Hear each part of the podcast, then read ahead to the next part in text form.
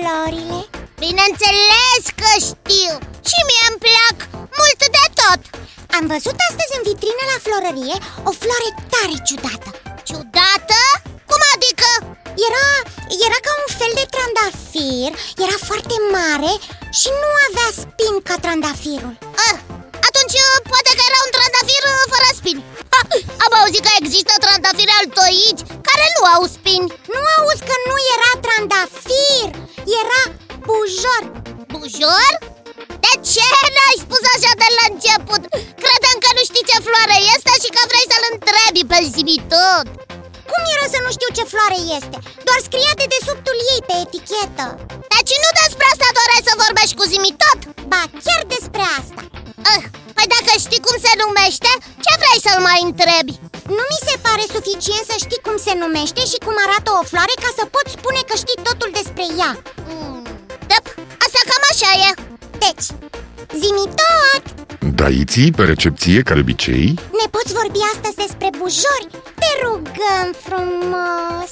Cu mare plăcere, Iții Inițiez secvența de căutare și de îndată ce vor fi salvate rezultatele, voi putea începe expunerea datelor. Gata! Rezultatele căutării au fost salvate. Te ascultăm! Poți începe! Bujorul este una dintre cele mai cultivate plante pentru flori. Asta încă din cele mai vechi timpuri. În ceea ce privește perioada de când este cultivat bujorul, datele diferă în funcție de sursă, între 1400 și 4000 de ani. Desigur, 4000 de ani sunt o perioadă destul de lungă, dar mai mult ca sigur bujorii au fost cultivați de mult mai mult timp, înainte ca acest lucru să fie consemnat în documentele istorice. Denumirea chinezească pentru bujori este Shouyo, în traducere însemnând cel mai frumos. Iar în poeziile, legendele și poveștile din acele vremuri, floarea este mereu menționată. Mai mult, cea de-a patra lună din calendarul chinezesc este numită Luna Bujorului. Când misionarii budiști au ajuns în Japonia, au dus cu ei planta și informațiile legate de îngrijirea ei. Japonezii au fost dintotdeauna un popor care iubește foarte mult florile, așa că au adoptat imediat și bujorul, integrându-l în cultura lor. Shoyo înseamnă cel frumos!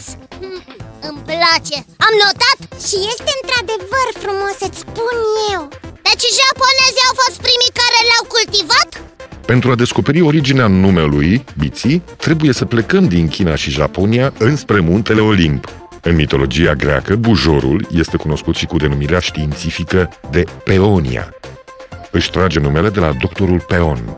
Așa cum se întâmplă de obicei cu toți eroii din mitologia greacă, Peon s-a amestecat în problemele personale ale zeilor.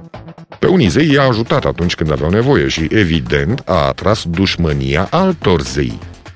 El a putut fi salvat de la moarte numai fiind transformat într-o floare, aceeași floare pe care a folosit-o pentru a-i vindeca pe zei. A fost transformat în bujor! Așa spune legenda Biții. Wow! Plinius dă prima descriere detaliată a bujorului și a semințelor sale, undeva în jurul anului 77 înainte de Hristos.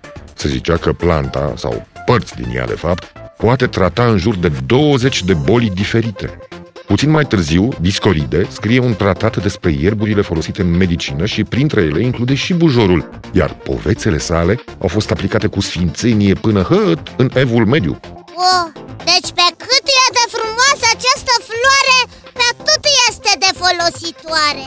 Auziți, poate fi folosită în tratarea a peste 20 de boli.